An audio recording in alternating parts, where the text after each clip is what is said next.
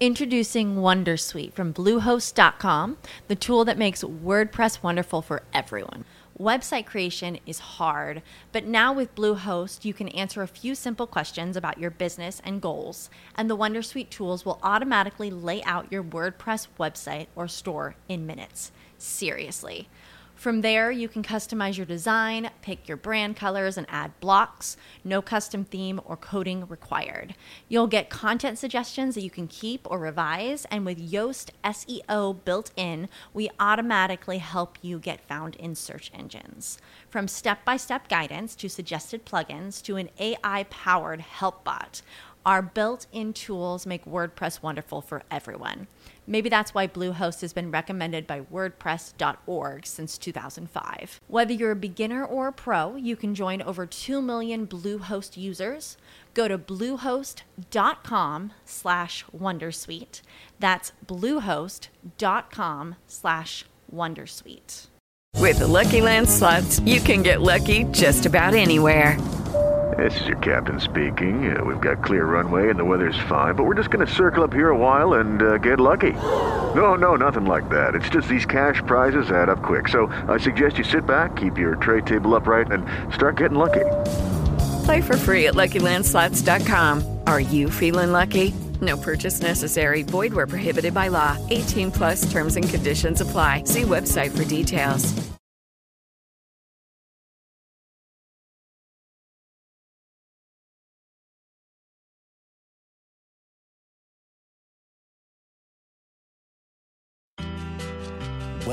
To the Mindset Playground. Whether you're thinking about starting your own business or just looking to become inspired, award winning entrepreneur Lou Ann Hunt is here putting into practice what she teaches every day. She's a certified Canfield trainer in the Success Principles and Diabetes Prevention Program lifestyle coach. So please welcome the host of the Mindset Playground, Lou Ann Hunt. Good morning, everyone. Welcome to the Mindset Playground, where you will get your daily dose of positivity. And I'm your host, Luann Hunt. And I want you to know that you are always one decision away from a completely different life. Now, I promise you that if you watch the Mindset Playground, it will never be dull or boring. You will laugh, you may cry, but you will leave with a dose of positivity. So today I have such a fun show for you, and I'm so excited. I have a good friend of mine who's going to join me on the playground shortly, and her name is Crystal Cotto Sullivan. She is a wisdomologist, which is kind of cool. So, as a wisdomologist, she works with women to uncover their wisdom and discover their limiting beliefs and guide them on their journey to awareness. As they discover their magic and tap into their inner wisdom, they can become more aware of the multitude of opportunities and invitations that surround them. So I'm going to ask Crystal to join me on the playground and we're going to find out more about her. Hi, Crystal. Hi, Luann. Thank you. How are you doing today? I'm doing great. It's fun to be here. I'm ready to play. I know on the playground. Isn't that great? I love that. Oh, it's it's cool. Very cool. Well, you being a wisdomologist is pretty cool. So let's talk about that real quick. What in the world is a wisdomologist? Well, it's interesting how it came up. Um, I my coach, uh, Kimberly Banfield, it coined her uh, role as a soulcologist, and so you know we, we were working together, working together, and you know wisdom just kept popping up for me and uh, you know as as we age hopefully we gain some wisdom. Although i do think that you know children are born with some innate wisdom but we we teach it out of them. And so i thought well wisdomologist it just kind of surfaced for me. And i thought okay if it's surfacing for me how about if i help women with wisdom get their wisdom out? And because sometimes you know we're always second guessing ourselves and we're, we don't trust our inner wisdom and so i coined wisdomologist well i think it's fantastic and i love the name and there's so many people who were asking me when i posted it they were asking me what is a wisdomologist and they were tuning in so that they could find out firsthand okay, cool. what it was. Yeah. That's great. Great. So you've had quite the exciting life. I mean, you spent six years living in Z- Zambia. Mm-hmm. Zambia, is that how you say it? Zambia, yeah. and yeah, and while there, you were teaching with your husband as well um, as working in development education and retreats. My favorite thing in the whole wide world. And this is throughout Africa. And of course, you traveled to 35 countries around the world. That's Mhm. awesome. Mhm. Mhm. That's Pretty awesome. You're quite the traveler. Yeah. You're the world traveler. So, what started that whole section of your life? Well, um, I mean, this is going pretty far back went, in terms of how it all started. Um, when I was in university, I was doing a math degree at Waterloo, and um, it, you know, it was pretty heady. Uh, and I was taking a psychology course as an elective, and um, I'm not even sure how it came about, but in the 70s, there was something called encounter groups. And so I thought, oh, well, that sounds really interesting. And it was very interesting because it was really um, one of the first times that I began to delve into who I really am. Um, and I met some amazing people. In fact, made a friend in Japan, and we ended up spending some time with her family. But anyway, back to my story. So um, I really suddenly became more interested in personal growth and also on a spiritual level as well. So I finished my math degree and then I went on to study theology. Um, and while I was studying theology, I ran across some guys who were studying who had schools in Africa. And my husband and I had just been married, and um, we were both interested in Africa. He had been once. And so we thought, well, let's go. But we wanted to be in Canada for a year in order to really establish our relationship. So these guys, there was a big postal strike. So we couldn't even write and apply for anything. But these these men had um, a, a center in Buffalo, so they would go every weekend. So they would they brought our applications. Six weeks later, we got jobs teaching uh, in Zambia, and off we went. And so um, then, be- just before we went, this was kind of the start of well, not the start because there were some other things that happened. There was a major retreat that I did when I was in university that also really kind of shifted my self awareness.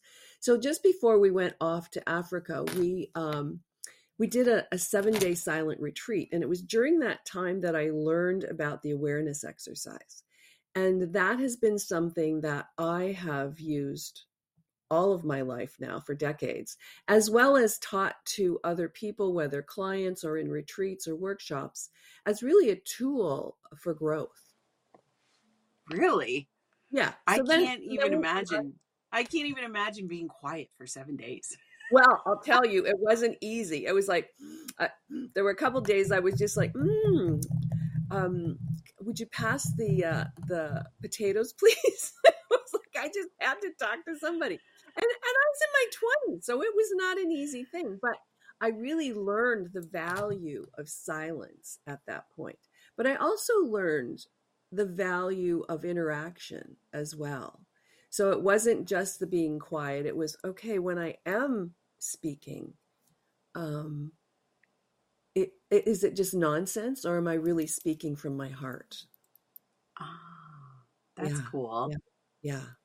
Yeah, because you know, like sometimes we just blah blah blah blah blah blah blah blah, blah and it's like, it's like, what what am I saying? It's like garble. So It's it's like it's like having a word count every day, and you have to like reach that word count. You know what I mean? Exactly. Yeah. Yeah. Yeah. So- yeah. Yeah. And So it's, it's like, always different for women than men. The word count that is. yeah yes exactly. Anyway so that that was kind of that was kind of the beginning and then we ended up um teaching in in zambia and that was that was amazing and during that time um i was working with um obviously secondary school students i was teaching but also doing some retreat work and um you know started a family both of our children were born over there and um but Oh, I was, but all of that time I was uh, involved with um, retreat work and spiritual direction and guidance and that type of thing. And and then we came back to Canada. Actually, we came back in between the six years. I finished a, a master's, and then we went back um, for an almost three years. And then again, we came home and settled in Windsor. And then, um, you know, a lot of different things. I came from I come from a family of uh, of addicts, alcohol, drugs, gamblers, you name it. Someone in my family probably has the addiction. And so, in those early years back home, my dad had stopped drinking when um, when my daughter was born, about maybe three or four months before she was born. So I was really excited because I thought, oh my goodness, now our family is going to be healthy. Well, surprise, surprise, you know, mm-hmm. being part of the dysfunctional system, I needed to do some work on myself. And that that was that was just kind of a wake up call for me. So I I began to to delve into um, adult children of alcoholics, codependency, all of that that work to really heal my own um, self in terms of coming from an alcoholic family. And of course, my dad was in great form. He was going to AA. My mom was going to um, the support group. So for them, life had really evened out. But the rest of us, we had to do our work as well. So that was kind of the beginning of that phase of, of work that I did. And, you know, seeing a therapist and doing all of that work that was necessary to heal all of the, um, the, the addiction stuff that went on in my life. Yeah.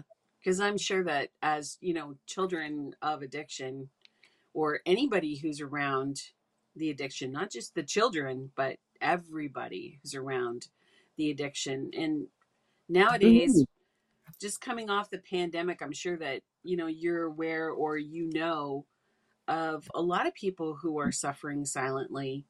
And even though it is talked about openly nowadays, it wasn't really talked about that much back then. No, and it wasn't. No yeah. it, it, it was you know people there was a lot of denial about it. I remember um you know friends of my dad saying oh no no he's not an alcoholic. How can he be an alcoholic? But you know we often say that when someone is changing their life and it threatens our sense of who we are. You know it's when someone someone's relationship splits up. People are like t- terrified because it's like a mirror. It's like oh no now i have to look at myself and I think that uh, I know that that that has ha- that happened when my dad was going through recovery, but you know he was he was sober for like 40 years and went to AA for 40 years and it was amazing for him. Maybe it wasn't 40 years, but it was a long, long time until he died anyway.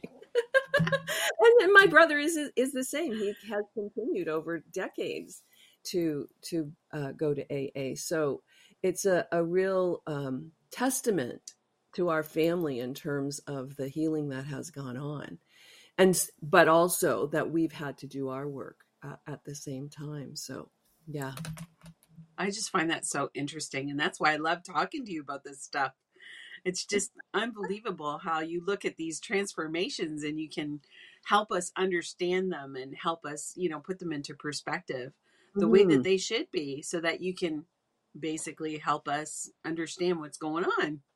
Well, and it's interesting. Transitions are so um, they're always going on, and and one of the things that um, is really important in thinking about transitions is to really be aware of the cycles that we go through.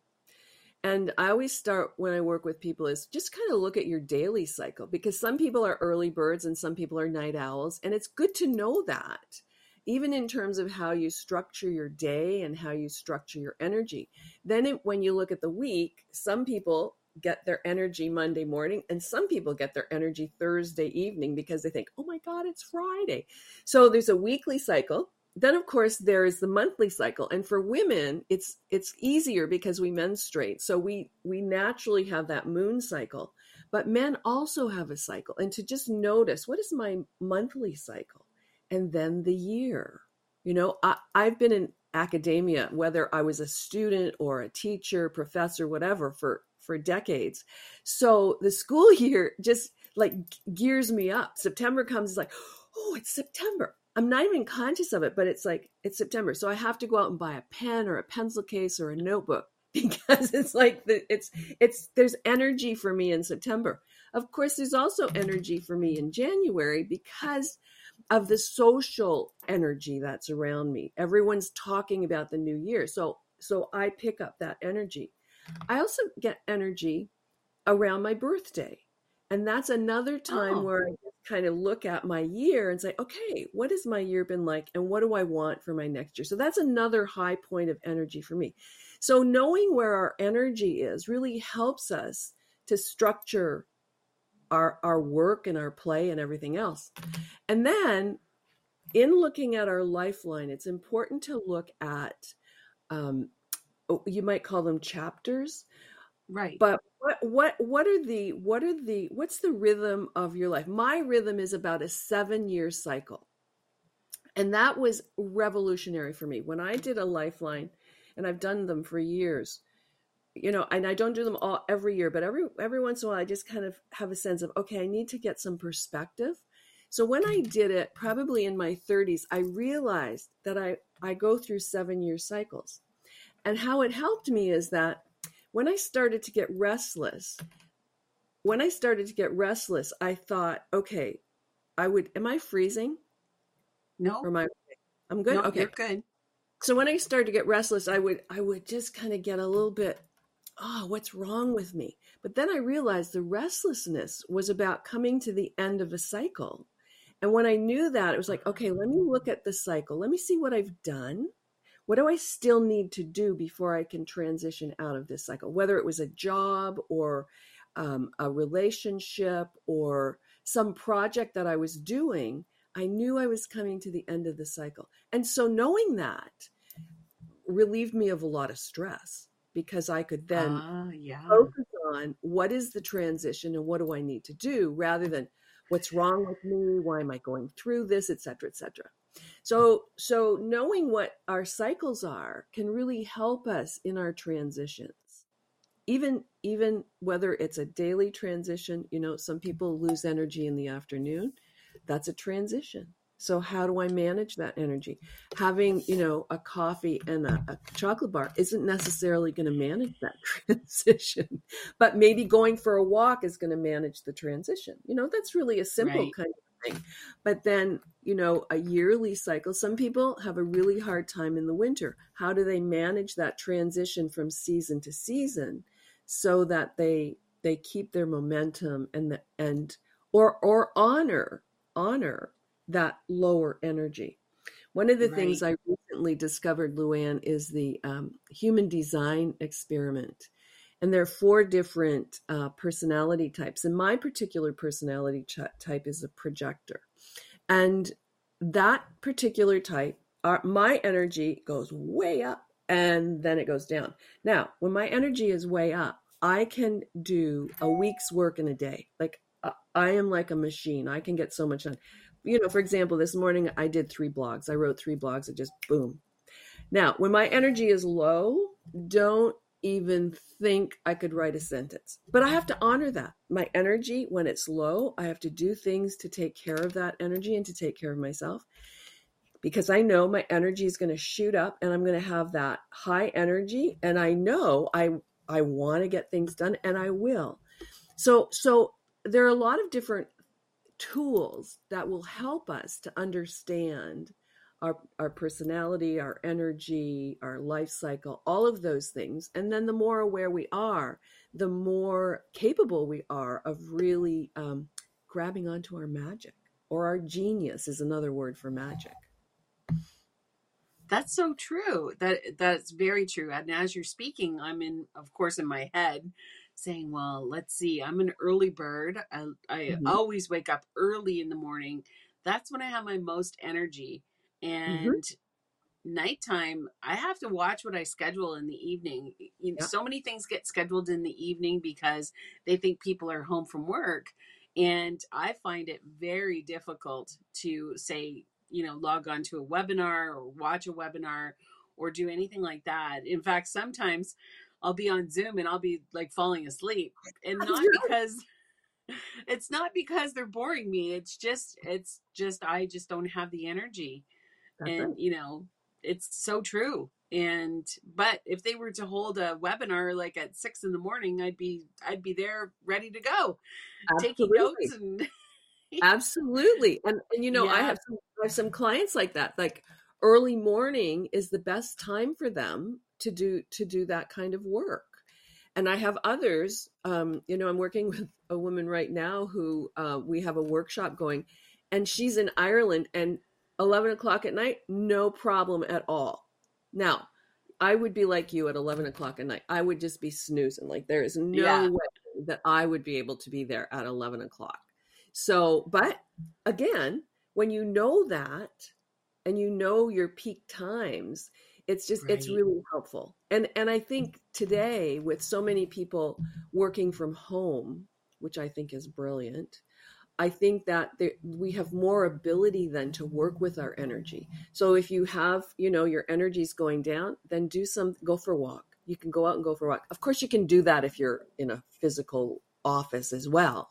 If you're at work per se, you can always go for a walk, do some exercises, do something to to get your energy up again or just take a break. yeah, Yeah. yeah. One of the so things true.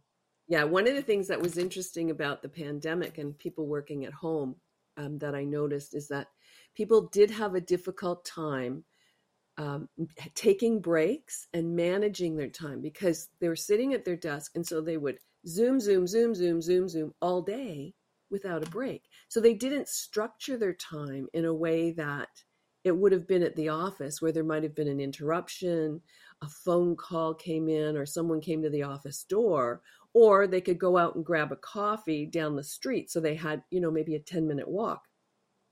Well, you know, if you've got your your your kitchen is you know two minutes away from your office at home you're not going to take those kinds of breaks and so so as much as it was a great thing and continues to be a great thing to work at home. For many people it was very stressful because they didn't know how to manage Right.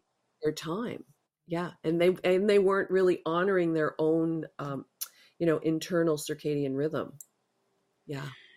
Yeah, I found when I was working at home, I had to do it in time blocks because if I didn't do it in time blocks, and what I mean by that is I set a timer. So, say I have a lot that's on my to do list that has to get done, Mhm. then all I would do is just say that I'm just going to work on it for 25 minutes.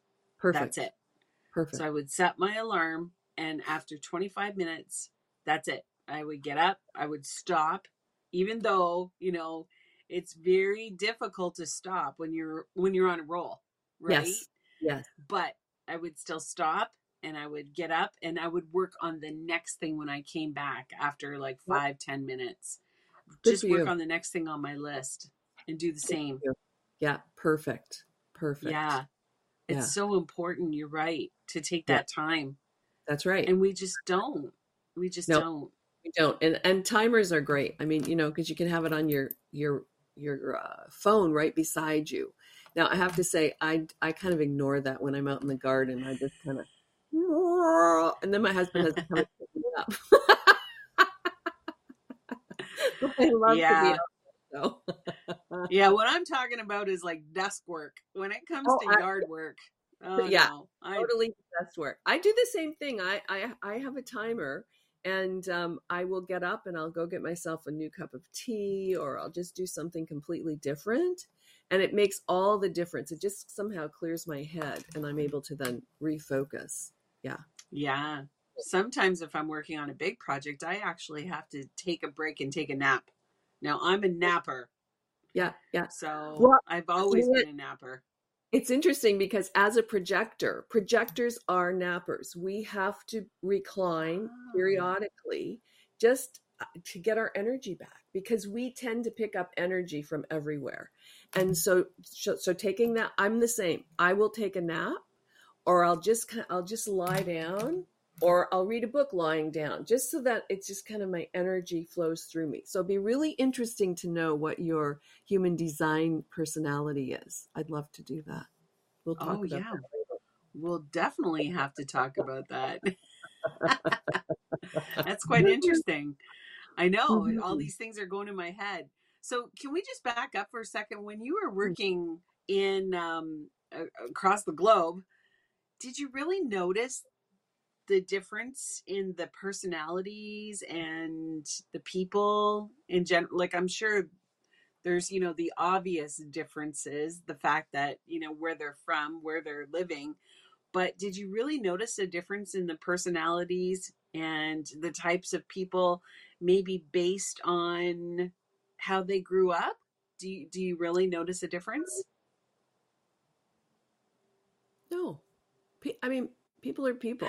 You know, the, the one thing I did notice uh, that was really a um, um, interesting for me was noticing as a North American my privilege oh compared to the kids that I taught who, you know, lived in one room houses, um, very simple. You know, they had two uniforms and that was all. Of course, they had their their other clothes for for for outside of school, but I, I just that was a real shock for me of noticing. Um, and I can still, I can just, I can even see the the moment when it, it just struck me and I just started to cry because I thought, oh my goodness, Aw. I can leave this situation. And it was a it was a time in Zambia where there were shortages, the, the some of the borders were closed. Um, there we couldn't get a lot of stuff, but I could leave and they couldn't. yes And so I thought, wow, that that was that was a real eye opener for me. But in terms of personalities, I mean, I think people are people. They were very uh, wonderful, happy people, and you know they they had the same kinds of problems that we did with relationships, with work, with children, whatever.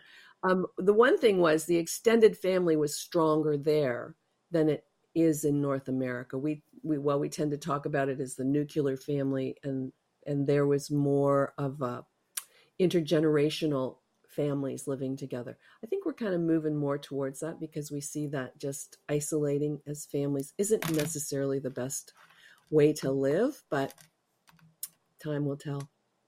interesting We need to go to and commercial. And uh, we're going to take a commercial break. So when we come back let's talk some more about your travels. All Okay. right? So you're watching the mindset playground and i am your host luann hunt. Don't go away. We'll be right back. What if there were a super tiny device that could diagnose the brain and is smaller than a single human hair? What if you could see inside the brain to help an epilepsy patient during surgery or to help the fight against Parkinson's disease? Dr. Patricia Broderick is proud to announce the Broderick Probe, a biomedical and electronic breakthrough. Imagine a probe to help with the understanding and potential cure of brain related diseases. To learn more, listen live to the Easy Sense radio show with host Dr. Broderick, Wednesdays, 7 p.m. Eastern on the Bold Brave Media Network and TuneIn Radio. And to help support the Broderick Foundation, please go to easysense.com and learn how, with your help, we can fight these horrific brain disorders. That's easysense.com to learn more and help support the Broderick Foundation. Radio show host, and coach John M. Hawkins reveals strategies to help gain perspective, build confidence, find clarity, achieve goals. John M. Hawkins' new book, Coached to Greatness Unlock Your Full Potential with Limitless Growth, published by iUniverse. Hawkins reveals strategies to help readers accomplish more. He believes the book can coach them to greatness. Hawkins says that the best athletes get to the top of their sport with the help of coaches, mentors, and others. He shares guidance that helps readers reflect on what motivates them, rediscover and assess their core values, philosophies, and competencies, find settings that allow them to be the most productive, and track their progress towards accomplishing goals. Listen to John Hawkins' My Strategy, Saturdays, 1 p.m. Eastern on the BBM Global Network and TuneIn Radio.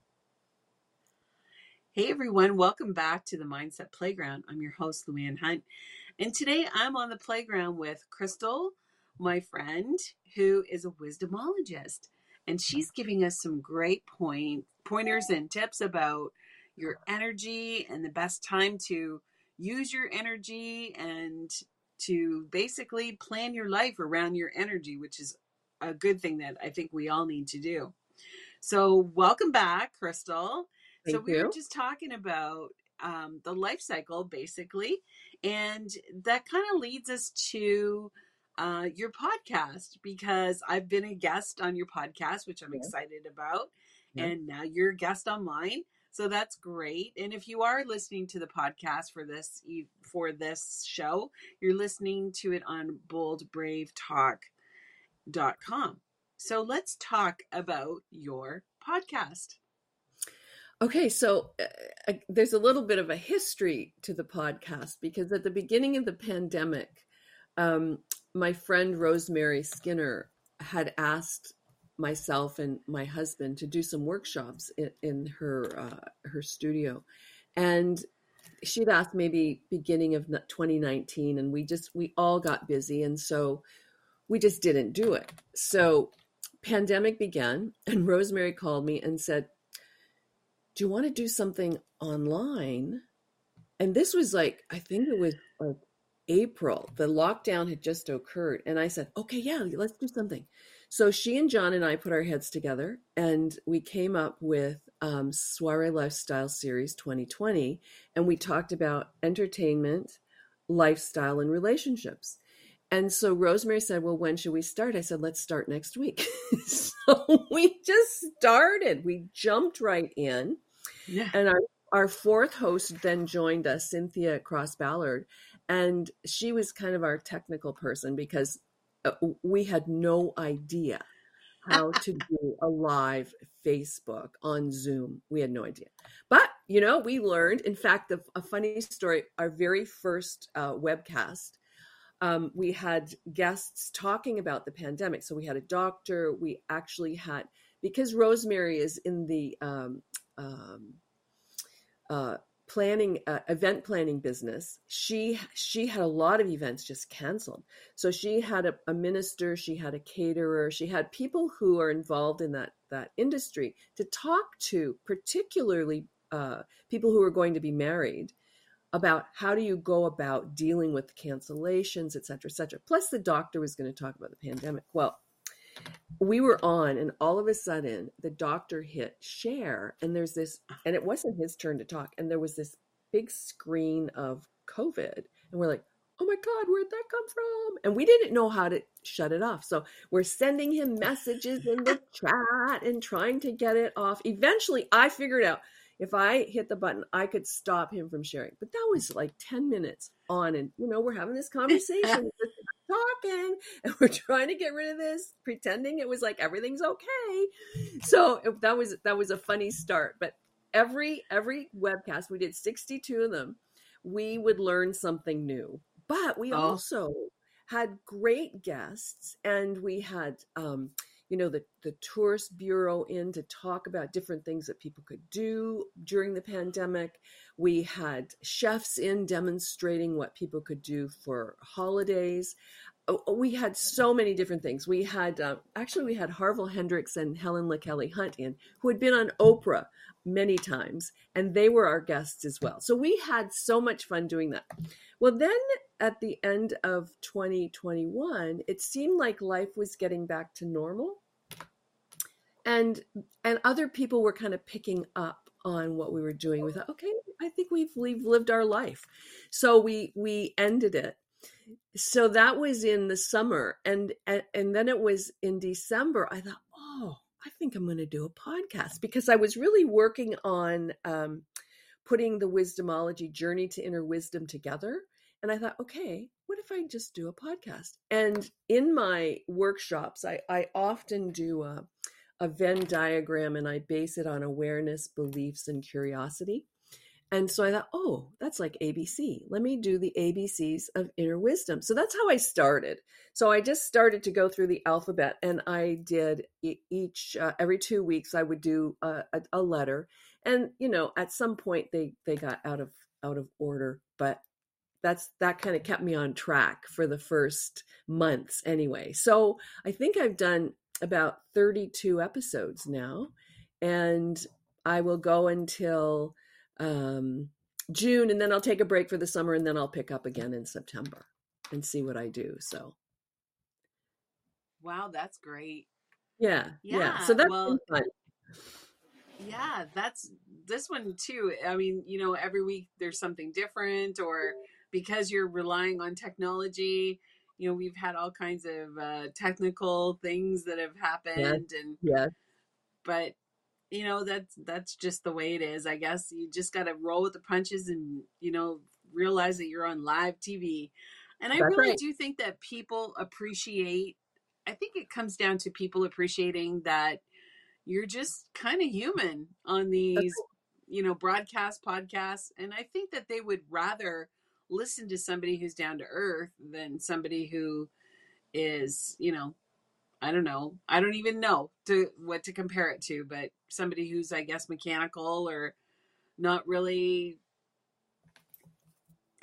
not really giving them what you know they're looking for i think people can relate to Yeah. down to earth people I like to And think you- about uh, Jen Saday's book, um, The Ordinary Extraordinary Woman. I think, you know, we're just ordinary people, but every one of us is extraordinary in our own way. And I think Right. that's important to remember. And it's recognizing the extraordinariness in the ordinary. It's like, you know, we just go about our lives, but there's magic there. And it's, and it's really being present to the magic of each person. Yeah. Yeah, you're right. And the other thing too is, you know, maybe maybe this podcast or this this broadcast is not right for everybody, but you know, there's That's at least one person out there who will get one golden nugget and say, "Wow, I never thought of that." Or, you know, and that's what the whole purpose of this broadcast was for me. So I'm sure you had a purpose as well. And that's my purpose is, you know, if if one person can benefit somehow from hearing this, then, you mm. know, or seeing this, then that's that's what I really want to focus on. Absolutely. Absolutely. Mhm. And, and, you know, I think um, having taught, and, and you've taught, you know that in the classroom, you know, you might have 60 students, but if there's even one that comes up and their life has been changed by the interaction, it's it just makes it worth it. I mean, you would hope it, everybody would be impacted, but they're not. You know, they're not. But it's it's that one life that you can change that's so important and so significant. Yeah. And sometimes you don't even know that you've changed that life until down the road. I'll That's get right. out of the blue, I'll get an email or I'll get a message from one of those students who say, you know, I'm in the working world now and I got, you know, this new job that I really wanted. And I just want you to know it's because of what you taught us in class or something to Mhm. that effect. hmm I had a student 10 years later who sent a pin, a teacher's pin. It was beautiful from Oh. BC, from BC to the college and asked that it get sent or that it get given to me because they didn't know if I was still teaching or what. But it was just so nice to show up and you know there was this beautiful gift and a beautiful card saying, you know, I think of you often and here's a gift. And That's that's 10 years later. Yeah, yeah. I have a great story, not about me, but my daughter. When she um, when she finished high school, she did a program where she she spent six months in Ghana, and the first three months were just preparation, and they were there were a group of them going over and um, team building as well as fundraising. So they went over, and she was in a small village, and you know she was nineteen, I think, and she's teaching English so there were these 12 year olds that she was teaching and and she did a great job but she was thinking okay who am i teaching english but just last fall she was contacted by one of these men he's now a man he was 12 years old then i think he's 35 now maybe 33 he he contacted her because he's doing a PhD in Syracuse and he so badly wanted to connect with her. So it didn't it, it, it was kind of hit and miss. Finally, my husband and I were up in Ottawa when he visited. He was so grateful for her teaching for the 6 months because he said I would never have gone on to um, university without that much English. That's six months of an English speaking person teaching him. And, and I just thought she would never have known that she, because she was thinking, okay, you know, I'm just, I'm just teaching English here. And she was teaching math. And I mean, and, and then, so she pulled out the pictures and they were looking at pictures and he was so grateful to her. It was, it was so wonderful. And she was just kind of like, you know, really excited to learn the impact that she had on these people. And they had an incredible impact on her. So it was it was not a one-way relationship whatsoever. It really um she really matured over that 6 months. I think living in another country and realizing, you know, coming from Canada what what a privilege that is. Um it, it, was really a great experience for her. But it was a wonderful reunion for him to uh, to connect. So we're hoping to see him again this summer. Oh, that's a great story. That's wonderful. So let's talk about your journey. Okay, more of yeah. my journey. So tell us a little bit about your own journey through this whole process. I mean, this has been great, and uh, you're telling us, you know, some of the things that we can look out for in ourselves, but let's talk about you. Well, let's see. There have been so many different things that have impacted who I am now. Um, certainly, my my time in um, Zambia, um, having children, um, the one of the more other significant moments in my life on the journey was uh, 14 years into my marriage it fell apart and i left. I'd been doing a lot of um, therapy counseling uh, for myself. I'd seen a therapist and gone to workshops done all kinds of work. But because um, I came from an alcoholic family, if something broke down in the relationship, it was often my fault because I came from the family that was not healthy or whole. So I just got tired of that, so I left, and um, we were apart. Well, let's let's months. hold that thought. I'm sorry. Let's hold that thought. We're gonna we're gonna go to commercial, and then when okay. we come back, please, please let's pick up where we left off. Okay, sorry about that. Yep. So you're watching the Mindset Playground. Thank you so much for joining us today, and we will be back shortly after this brief message. Did you know that your beliefs create your entire reality, but it's the subconscious beliefs that do most of the creating? Belief shifter and life coach Shiraz can help you identify those limiting beliefs and eliminate them, often in a single session. Like it was almost instant, like I had relief right away. Creating better health, relationships, careers, and finances. Let Shiraz help you step out of safety and into awareness. Definitely something's happening. Uh, it's like a, a flow inside. Yeah, it feels good. Whether in person or online, Shiraz provides personal coaching, belief shifting. Visit Shiraz at energeticmagic.com or call 416 529 7429.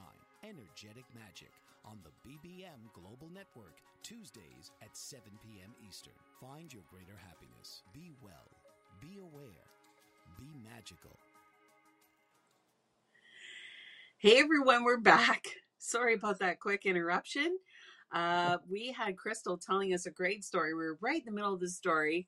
We were like hanging on the edge, trying to find out what happened next. And then we had to take a break. So, Crystal, without further ado, so so we were separated for nine months and um it was actually it was probably six months in i was at a, a, a conference in toronto adult children of alcoholics and sharon wegscheider Cruse was doing the presentation. And um, she said that if there was even like a thread of love left in the relationship you need to go back and look at it. And i did i didn't hear anything else after that my girlfriend was sitting beside me. I said, I have to go home. So I think we were only halfway through. we went home and I contacted John. I said, okay, we need to figure this out. And I said, I, I'm, I'm really not interested in getting back together, but I am interested in, in finding out what went wrong. So I had been reading the book Getting the Love You Want by Harville Hendrix. And uh, had I read it six months before, I would have probably burnt it because he said, you know, unless the, there's abuse in the relationship, it, they all relationships should work if you do the work needed. Because because we're often the perfect match but the perfect match means that there's going to be conflict and there's going to be power struggle. So you have to learn how to work with that.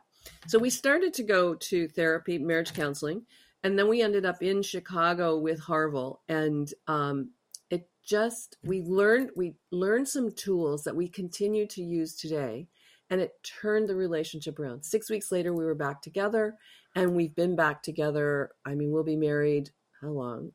48 years this year. Wow. Yeah yeah. So so for me that was really a turning point in terms of self-awareness and okay. relational awareness and um, needing to continue to to work on the relationship and on myself so, um, you know, there were many things that came into play as well. You know, over the years, we did the Enneagram as a family. I, we, John and I did it. I did it first, then John, and then the whole family did it. So that became a tool to understand our personalities. Um, I, I work with the Myers Briggs. Um, I, uh, so many different things that helped us to understand one another. And, you know, we can laugh about things now that before would have been, you know, cutthroat arguments. But um, that was a real critical moment for me. Another another um, transition for me that continues to to be a, a pain that i carry is that my son has schizophrenia and he had his psychotic break when he was 20 so it was my 50th birthday and that has that has been very difficult to really learn how to detach from what I expected him to be and let him live how he's chosen to be. Um, not that he's chosen schizophrenia, but he has also chosen a lifestyle that um, is is it's a rough it's a rough lifestyle. He lives rough. I mean, he's a, he's homeless from time to time, and so I've had to really let go of my own expectations around him and um, realize that I'm not God, so I don't know what his life plan is, that maybe this is his life plan. I mean, he is named Francis after St. Francis of Assisi, who was, you know, really lived rough as well. So, um, so that's been that has been an ongoing up and down for me and for John and in our relationship. But um, I think, you know, we have come to um, a point where we love him, but we we're able to separate. There's not a, a, codependent relationship going on there, which I think often happens when someone is suffering from mental illness. So it's knowing the difference between giving them the support that they need, but not but not um, becoming their caretaker or thinking that you we know more about what they need than they they know. Sometimes we do but then it's knowing the difference between that. So that's been um that's been a, an interesting, difficult, painful chapter in my life for sure. Yeah. And for so sure. being aware of my own um, emotions and my own state of mind has been very important in terms of how I how then I manage my life and how I move through my life and how I express myself as well and how I'm present to other people. Mm-hmm. Right. Oh, that's amazing. Well, I'm sure the background that you've had helps a lot, you know, as far as traveling and and mm. learning from other countries and yes. So, I'm sure that's definitely opened you up mm. To mm. learning a lot of other things. Wow. So, what have been some of the moments in your life besides that that uh, when you've experienced a big transformation and you know that life would never have been the same again? Um, I think that um, when I was, I think I was um, just late 30s, I went back and did a master's in counseling psychology. That was pretty significant um, in Yeah. terms of what I wanted to do was because I had a, a theology degree, I had a math degree, I wanted to integrate the spirituality and the um, psychology. And so I went back um, to the Adler School of Professional Psychology and did a master's. And that was that was really significant because one of the one of the big things about Adlerian psychology is um, limiting beliefs. And Yes. um, Adler would talk about it as um, mistaken logic. And because our beliefs are formed when we're children, um, because we're trying to figure out, okay, how do I maneuver in this world? I'm a little person. How do I manage this? How do I get my needs met? And so we come to certain conclusions about life. They become unconscious. But the thing is, is we carry those beliefs into adulthood. And suddenly we're big people in a big world, but we have little beliefs.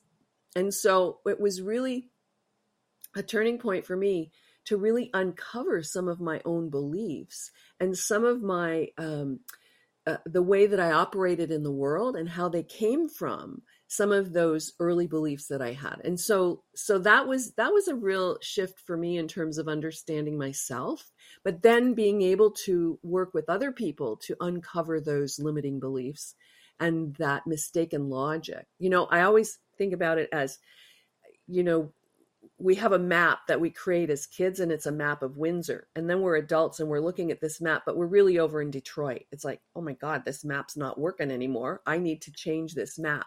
And I think what, and uh, it was a revelation for me, what we don't realize is that we created our belief system. We can recreate it. We can create new beliefs and let go of those beliefs that just don't work for us anymore. And there's so many Right. layers because there are those childhood beliefs, those those that mistaken logic, but then there are all of the beliefs on top of that that come from family, from school, from from church, from from society, from our culture.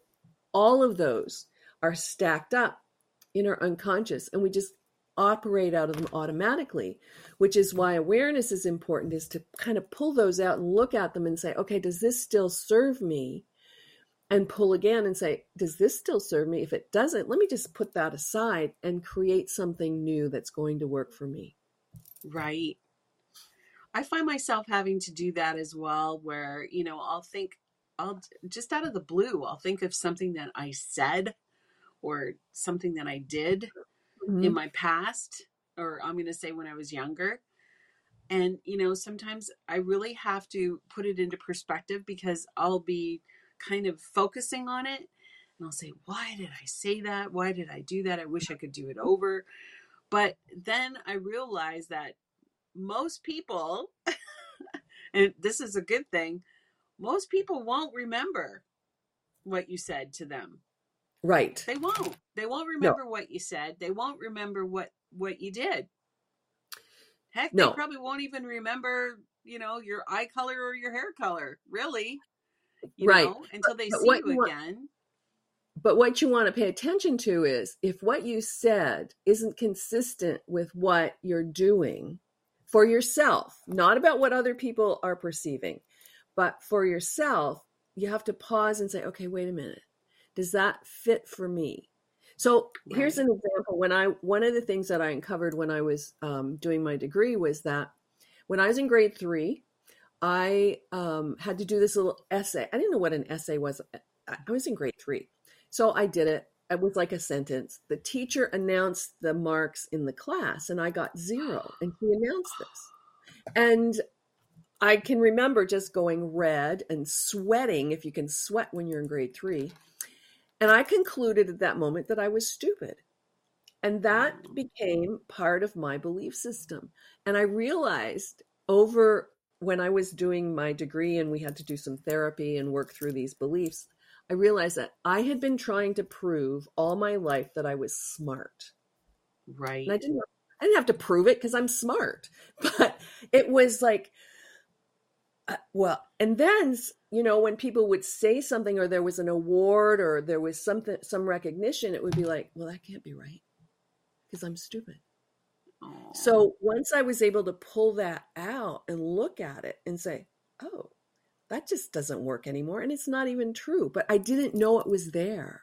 So it's like pulling those beliefs out and saying, oh, well that's not working for me anymore what can i put in its place or what is what is the truth for me right now that that i can Mhm. live and so making that shift one of the things it did is it kind of relieved me from being so um, dogged in my search for knowledge. Nothing wrong with search for knowledge but it was so intense at times. I just it was i couldn't get enough. I couldn't get enough. You know like i have i've started two phds and stopped because I- i didn't need to go on. But initially it was like okay i need to do this. But i didn't need to you know and recognizing that it wasn't about being smart it was about i, I enjoy the process now Yes. but i don't have to prove anything make sense Yeah, that's so true.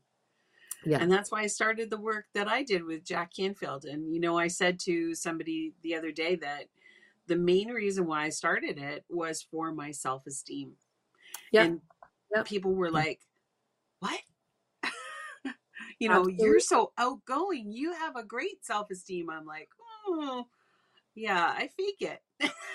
you know? well that, that's what our personality does. Mm-hmm. We create a personality. It's a mask. Persona means mask. Pardon me. And so we can hide behind that mask. So people they see what we want them to see. And then it's getting behind the mask so that Eh, because we forget who we are behind the mask we forget Yes. and so it's getting behind the mask. And that's where all these different tools like the Enneagram, the human design, the Myers Briggs, awareness exercise, all of these things, you know, busting the belief, limiting beliefs, gets us behind the mask. We, we're not going to get rid of the mask. We actually have many masks. It's like the archetypes. We've got all these archetypes that we can just kind of pull on whenever we need them. But it's going behind so that we get to our authentic self. Yes. Yeah. Crystal, this has been such a great time on the playground with you today.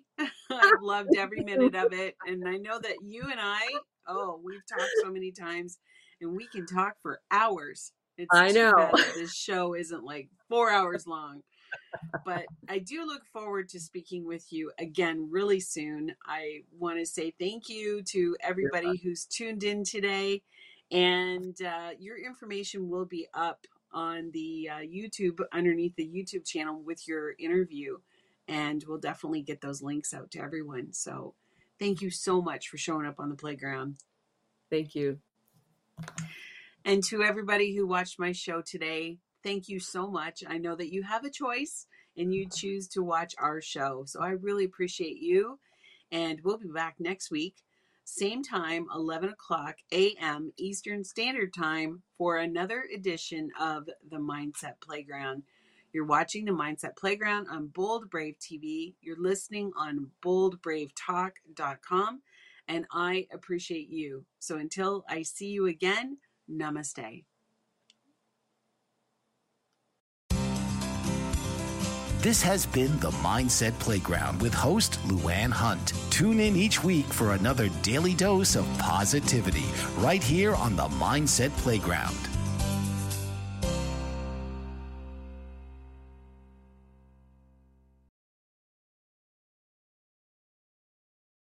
It is Ryan here, and I have a question for you. What do you do when you win?